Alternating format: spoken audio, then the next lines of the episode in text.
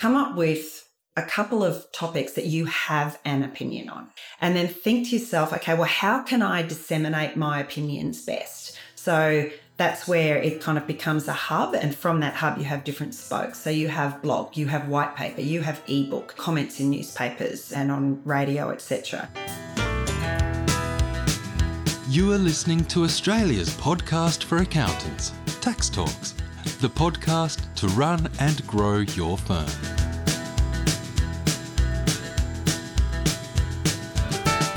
Welcome to episode 240 of Tax Talks. This is Heide Robson, and thank you to Class for sponsoring this episode. You already heard Melissa Donnelly in the last episode about content marketing. Let's go deeper and look at how to deliver your content. And apologies for the background noises. We are sitting on a very wobbly table, and it sounds like we are having lots of cups of tea.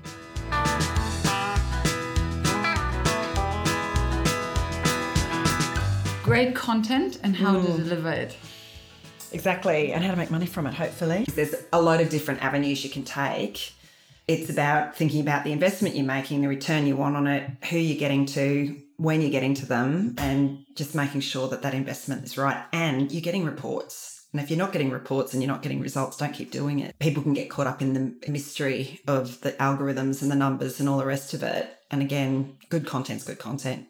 We spoke a lot about online marketing. I know you yeah. briefly touched on traditional marketing. Mm. Hasn't, especially for radio, hasn't the costs come down a lot for, for radio? Yeah, yeah, definitely. Radio is really, really targeted. And I just so. remember now that just the brain comes to mind. Shoebox Accounting, they did some radio ads I don't know how far they went, but I know they covered the eastern suburbs of Sydney. Yeah, and yeah. I can imagine it wouldn't have cost so much. No, radio radio can be really cost effective. Again, you've got to think about your target and know it. So you've got to go, yep, I'm targeting the eastern suburbs. I'm targeting, you know, men 25 to 35. Yes. You know, you've just got to think about your target market with radio. And I can imagine, you know, shoebox accounting there after the tradies who just throw all their yeah, receipts triple into M. shoebox. You'd advertise triple M in a heartbeat, you know. So to actually cut a radio script so if you can write your script or you can even pay the station will do it for you and they'll do a voiceover. So the production cost of that that ad is not that high. So you can get a radio ad done for a couple hundred bucks, you know. So yeah, so radio can be really cost effective. You've just got to think about what's the call to action and is it simple? Because there's no point going and please contact us on www.williamsfarrerandfarrier.com.au forward slash you've lost them. So you've got to have a really, so we'll again try and pick up kind of cool domains. So workforus.com.au. I mean, that's not one of mine, but you know, we'll find something like that that for radio works really well. And the other one, which I'm really interested to see more of, is Spotify because Spotify you can buy by playlist. So you can go again if you're targeting, say, tradies, to be very stereotypical here. Sorry, any tradies out there, if you're offended, but you can go and buy Oz Rock playlists. And so you can name exactly the type of music that you think your audience is going to listen to, and you can send in your script. They will record. So you can nominate, I want a young male voice over on my script, and they will do the script for you and then you can pick your budget. So you can pick how many times you want your ad served and it will give you, it's kind of like boosting on social media. It gives you kind of a budget to work to and then you submit the ad. So embryonic, I haven't, we're in the process of actually doing a Spotify campaign at the minute. So we haven't actually seen the results. But again, the upside of Spotify, maybe the advantage over radio potentially is that you've got the tile on Spotify. So if you think about like a social media tile, your little square image, so you can actually put a click through on that. So you can have a link. So if somebody's listening to Spotify but looking on their screen, they can click through on your tile and go straight to your recruitment page or straight to your offer page for your SMSF advisory services or yeah. whatever it is. So And coming back to content marketing, one strategy would be to try to get content marketing onto a radio station. So for example, being invited as the expert on a classical radio station to talk about SMSF or super or to be mm. invited into a more lively uh, radio station to talk about GST and taxation of businesses mm. or tax issues for business or something like that. Yeah, so to not just have pure ads, but to actually have content on there. Well, and that's also that's not strictly content marketing because content marketing is where you're paying for distribution of your content or you're targeting your content. So that's that would more sit within the public relations field in that you're trying to generate editorial. So you might yes try and get commentary spot on ABC radio, you know if there's a particular issue or you'll see ABC runs different panels on some of their programs. So you might try and get a spot on there where the content comes to the fore is that you can build your profile via the content that you're generating and promoting and posting. And you see a lot of people doing it. They're using LinkedIn to build their profile. They'll do keynote speeches to build their profile to then be talent that the radio stations, newspapers, whatever want to see. So that's a tough space, especially for smaller businesses. But you define what makes you unique you define what you stand for and be provocative.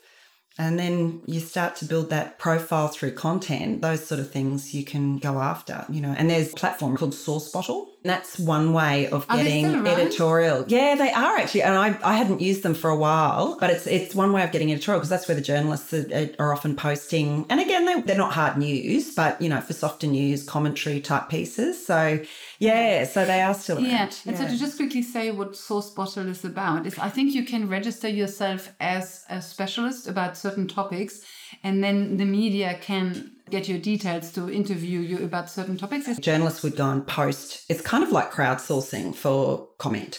So journalists would post up, I'm writing a piece on blah, blah. I'm looking for accountants who are specialists in taxation as it applies to single owner home businesses, you know, so SOHOs. And mm-hmm. then you could then basically put in a submission and say, hey, I happen to be that person and this is what I think about blah, blah, blah. And then, and then they might quote you. yeah, yeah. So I've used it for my business. And did you so, get quoted? Yeah, I had a few. I had a few pieces. You'd hope. I used to be in public relations. You'd hope I'd get a couple. Yeah, I haven't used it more recently. Just sort of hasn't fitted the brief for a lot of mm. clients and stuff. So that that's one avenue. I think it just comes back to thinking about if we're talking about the ABCs of content and how that can drive business. You know, it's thinking what what is that content going to achieve either for me to build my profile or for the business and at what stage in the decision making funnel am I putting it up and what do I want that person to do with the content when I do put it up.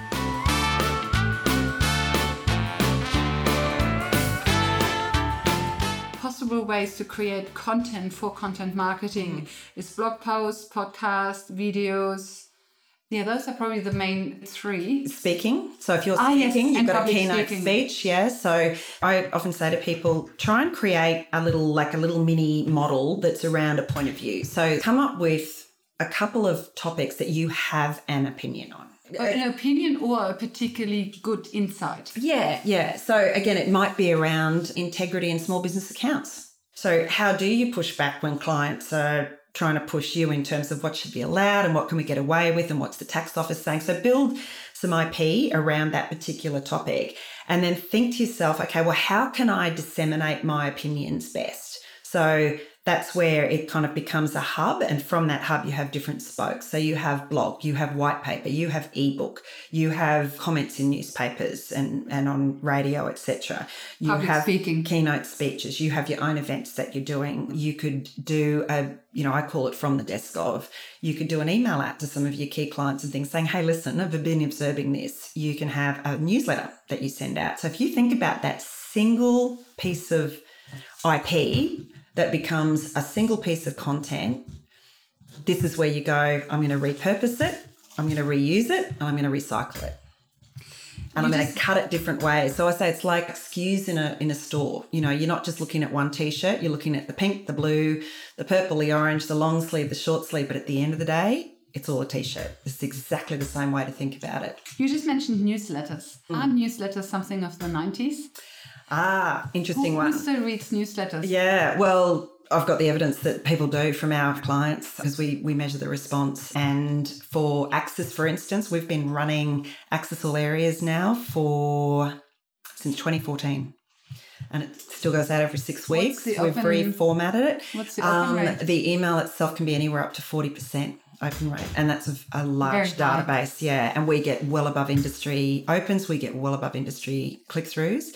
We have reimagined it. We have re- rethought the format. We've tightened So you don't it up. call it a newsletter?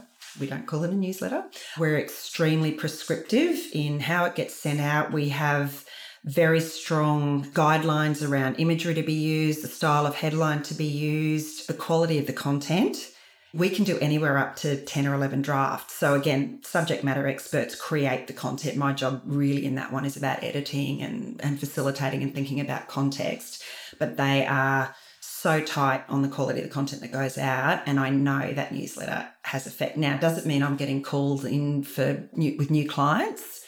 No, there's no direct response in that regard, but we know there's engagement, and we know again it's a vehicle to get key information across. It's useful, but we don't treat it as a single thing. So we don't just rely on that particularly if it's really important. I mean, there's been, we did a rollout last, end of last year about the um, foreign beneficiaries exclusions changes that were coming through in New South Wales. So that was, you know, several emails out to clients to alert them to the fact, alert them to the December 31 deadline, etc., etc. That's still rolling on. So again, in the next Access All areas, there will be some reference to that information. So we use it as part of our overall communications mix.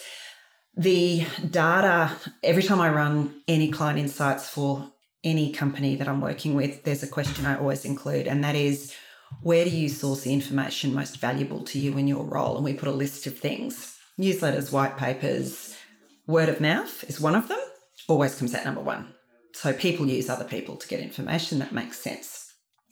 Trade news magazines, etc. So so trade publications, your mining monthlies, all that sort of thing, down the list. Relevant information from a particular company, people do read. So I think there's a lot of bad newsletters out there. I think there are a lot where they look like a template. You're ticking the box, you're sending it out every four weeks. There's no calls to action. There's a whole reasons they don't work. But I think if you've nailed it, if you've got a great style, if you've got good cut through with your headlines and all the things that make good content good, you'll get some readership. Uh, my personal accountant now is brilliant. He has a really great style. He's a headline master. And I actually, he's the first account I've ever had. I actually do read some of his stuff because I go, oh, oh, yeah, is he reminding me of something that I didn't know about? Oh gosh. So, and he's he gets them out regularly. He gets them out at a good time of day. So we've even measured, particularly with Access, we know what times of day we're going to get our best readership. So when, when is the best time for them, we send them out late in the day. And So what is late? 5 p.m., 9 p.m., Oh, uh, it midnight? depends because we're rolling out through a fairly large database. You need to start earlier to get the later traction, but no, it's sort of late, late in the business day. So 3 p.m., 4 p.m. Yeah, somewhere around there. And you're getting people who are either just checking in before they sign off, then it's often top of the inbox in the morning, and that's what you're looking for. I know a lot of organisations send on Sundays, and in fact, we used to do that in the old days in PR. We would send media releases sometimes on a Sunday because we knew then it might be on the desk on a Monday morning. People are looking for stuff.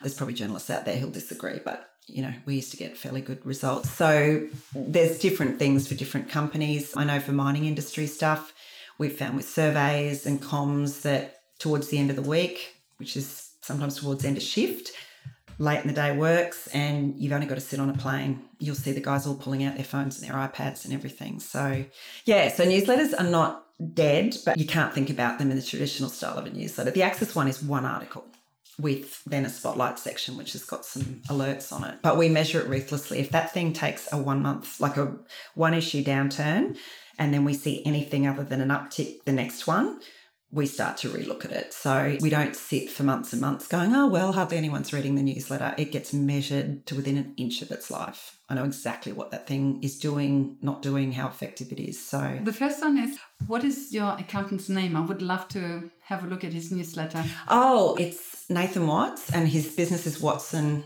and Watt. I yeah, I, lo- I love them. They're really quirky. So yeah, he's he's a smart. He's a one man band. He's he's a smart operator, Nathan, and he's come out of a larger firm. I think he's taken the best of it and brought it into his business. He might agree, but Second comment, you mentioned something very important, and that is content marketing has a long funnel. So it's not that you post your first newsletter, or even if you call it something else, mm. you post your first blog post and suddenly the phone starts ringing.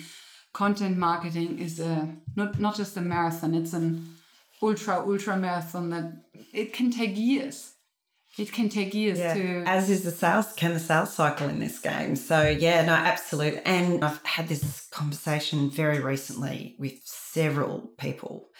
And it's the old advertising adage. You're looking at reach and you're looking at frequency. So you're looking at the size of that database and the targeting of it, and you're looking at frequency. So you're finding the balance between bombarding people, but then talking to them consistently and with a consistent message and you've got to say it again and again and again because you know as i say to people the prospect or client is not sitting there going oh i'm just waiting to hear something from such and such today about tax they're not they've got a million other things so you've got to get and this is the, the luck bit in a way you've got to get your message to them at almost the exact moment that that potential issue is top of mind for them so if you're relying on doing it once, you'll never succeed. So you've got to do it again. And it's like in sales, right? You're never going to get the sale on the first call, the second call, the third call, the fourth call. You may get it on the fifth call. And it's the same with that's the bit of communication that is long term. It's somewhat administrative because you've just got to put the process in place and keep working it and working it and you you develop the content you post the content you evaluate the content rinse and repeat and you just you keep peppering away without spamming that's the trick so there are frequencies that again the industry is saying are probably best practice in terms of how often you post how often you send out your newsletters where you're going to get your best results without tipping over into that space that is spam. And that's where automated marketing, so where you're, so you've got your content marketing, but then you've got the remarketing, right? So where somebody's had information from you, asked for an ebook, and then you go, right, we're going to send you a follow up email, and then we're going to send you another follow up email, and then we're going to send you another follow up email. That can get dangerous because that's where you can start to overload people, and they get they get fatigued and they don't want to know, and they unsubscribe lost cause. They've gone, you know, you're going to struggle to get them back ever because they've got to opt in for that relationship with you again. So it's like, you know, any relationship, you just got to respect people's boundaries and, but also keep that message, you know, that lovely, simple, clear message consistently out. And that's where you'll get, you'll get that sort of the power of it. It works over time. It's a building process. So my ideal favorite clients, the ones that I love, are the ones who are in it for the long term. They make commitment up, up front, and they don't necessarily have us still involved in the mix. There's plenty where you know we've helped them set up the infrastructure, and now they're running it, which is fantastic. But they're in it for the long haul. They, you know, keep going back.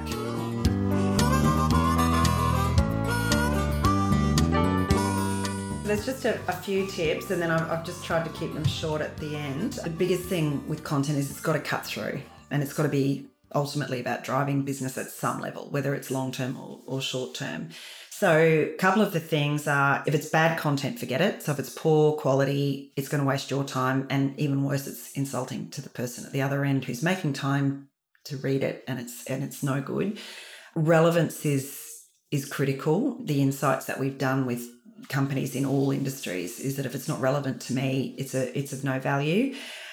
Don't just retweet or repost. If you're not adding value on the way through, think about why you're doing it. So this is not always. I know, you know, I'm a, a retweeter from way back, but so really talking about Twitter. Well, posting on LinkedIn. So if somebody's written a great piece of content and you like it and it's relevant for your network, fantastic. Repost it. We all want that. But add something.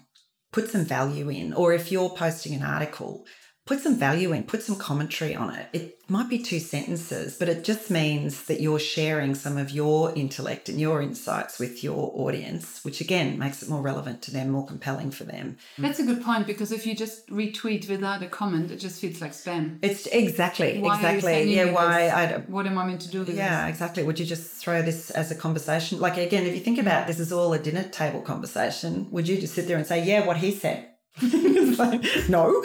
So yeah, just just think about that. And this is in no particular order. Measure, evaluate, reconfigure constantly. So we've got the platforms now. It's free. You don't need to pay to have to analyze your content. So Google Analytics, free. LinkedIn analytics, free. Facebook analytics, free. Instagram analytics, free. So, you know, we put together for one particular client a performance report every month. We are using entirely free programs to do that. And the entirely free programs are for paid ads or just for no, anything? no, this is for any content. So I can Mm. tell you for any of my clients, particularly where we're running social media, I can tell you where you know what what the demographics of the audience are, where they live. And I don't mean which street they live in, but are they you know which cities they're living in. I can say which of the social media platforms is referring most traffic through to our website. So it's basic stuff, content leaderboards. Anyone who knows me knows I will talk constantly about these. Well, what is a Look content at, leader? yeah, so if you think about any golf tournament, right, you've got your leaderboard. So the players that are performing the best and the players that aren't performing too well, we use content leaderboards in exactly the same way. So I will look at over the month what content has performed best. Then we will look over the quarter at what content's performed best. So we can then sit down and say, hey, listen, we know for this particular client, you know, with Access, I can tell you what content performs best in their newsletter in terms of what people are clicking through and then what they're actually reading. Hmm. So, and for how long they're reading it.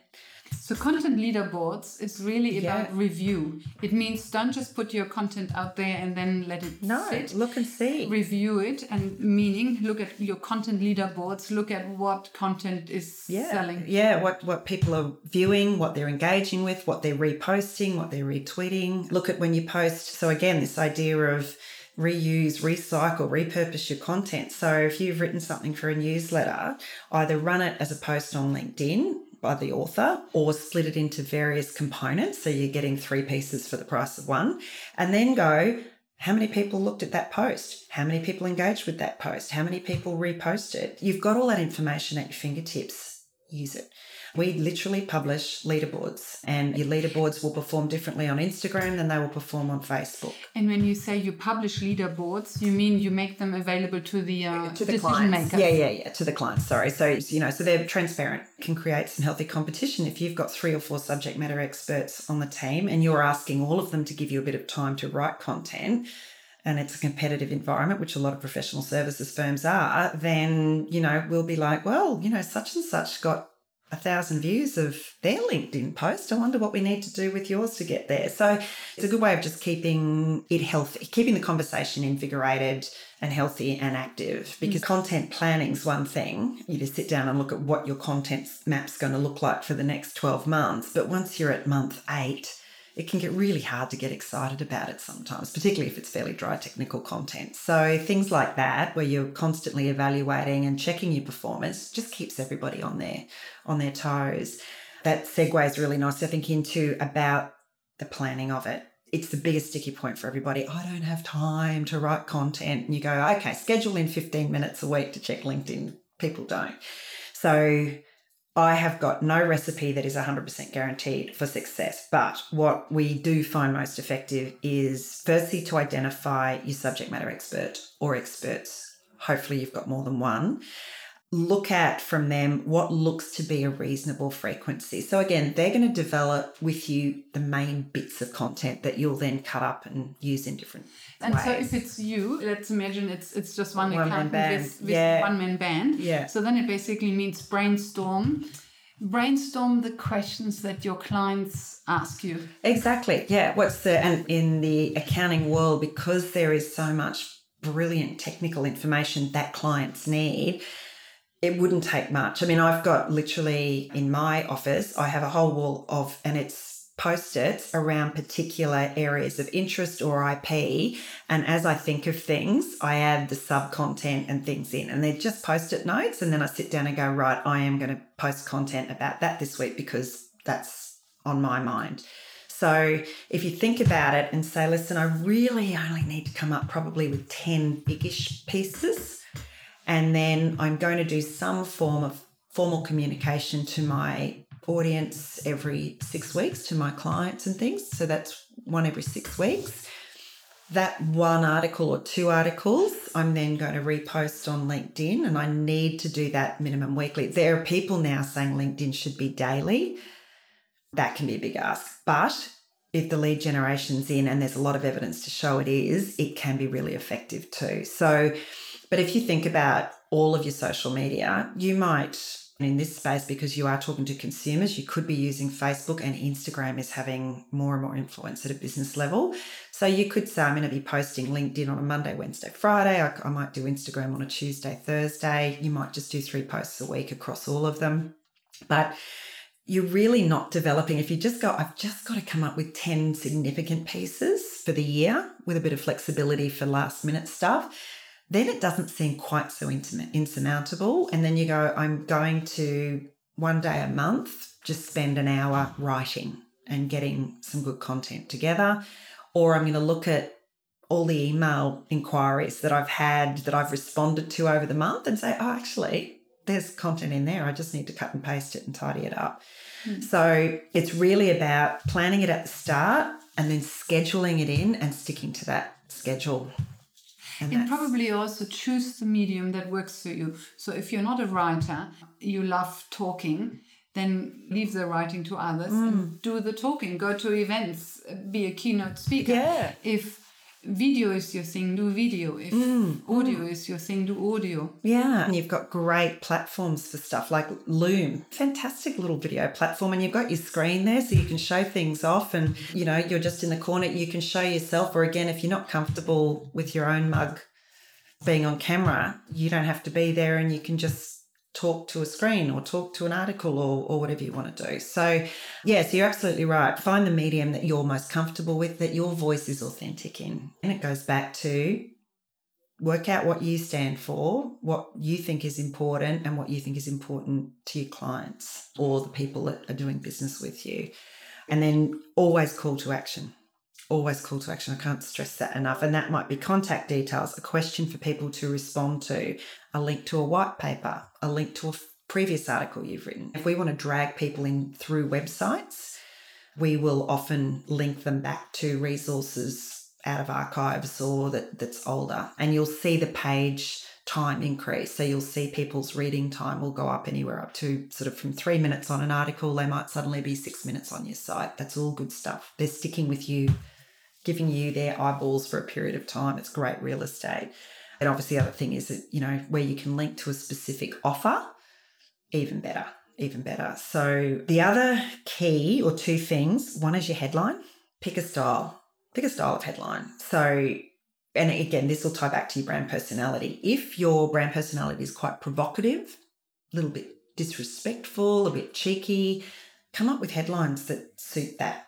I wish there was a pill for great headlines because I would take it. It's I find it challenging to do.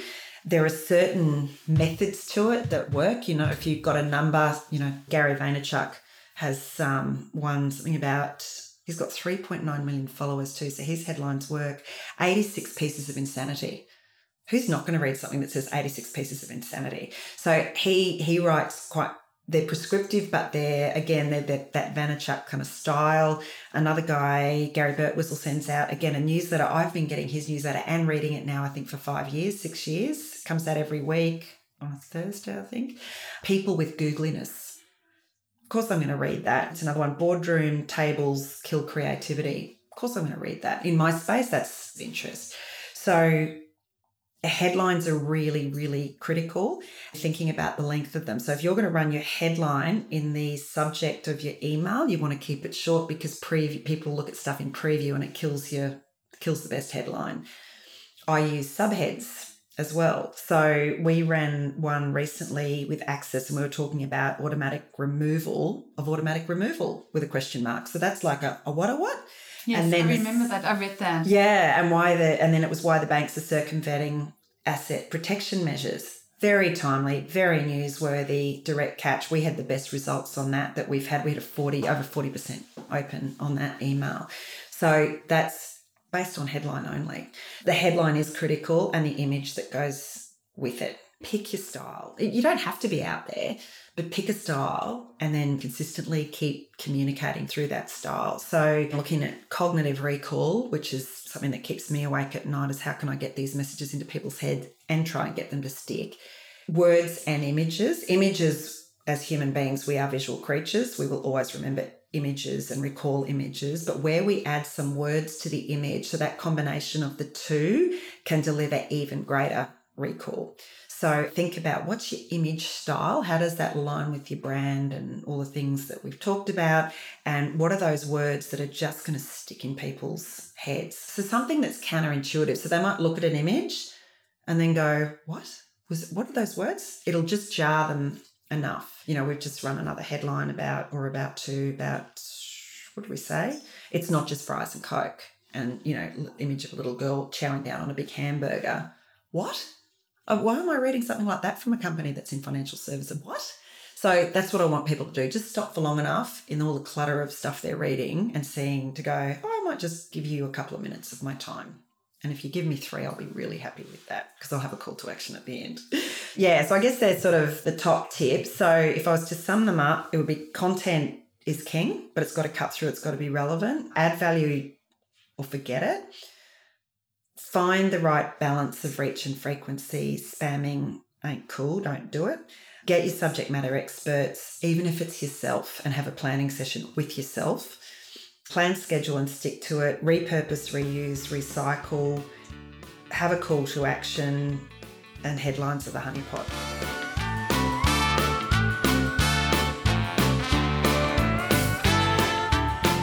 Welcome back. So take your content and deliver it to many different channels. Turn your slides into a blog post, turn your blog post into a video, turn your video into an interview. In the next episode, episode 241, Melissa will talk about what to learn from the big guys and why size doesn't always matter.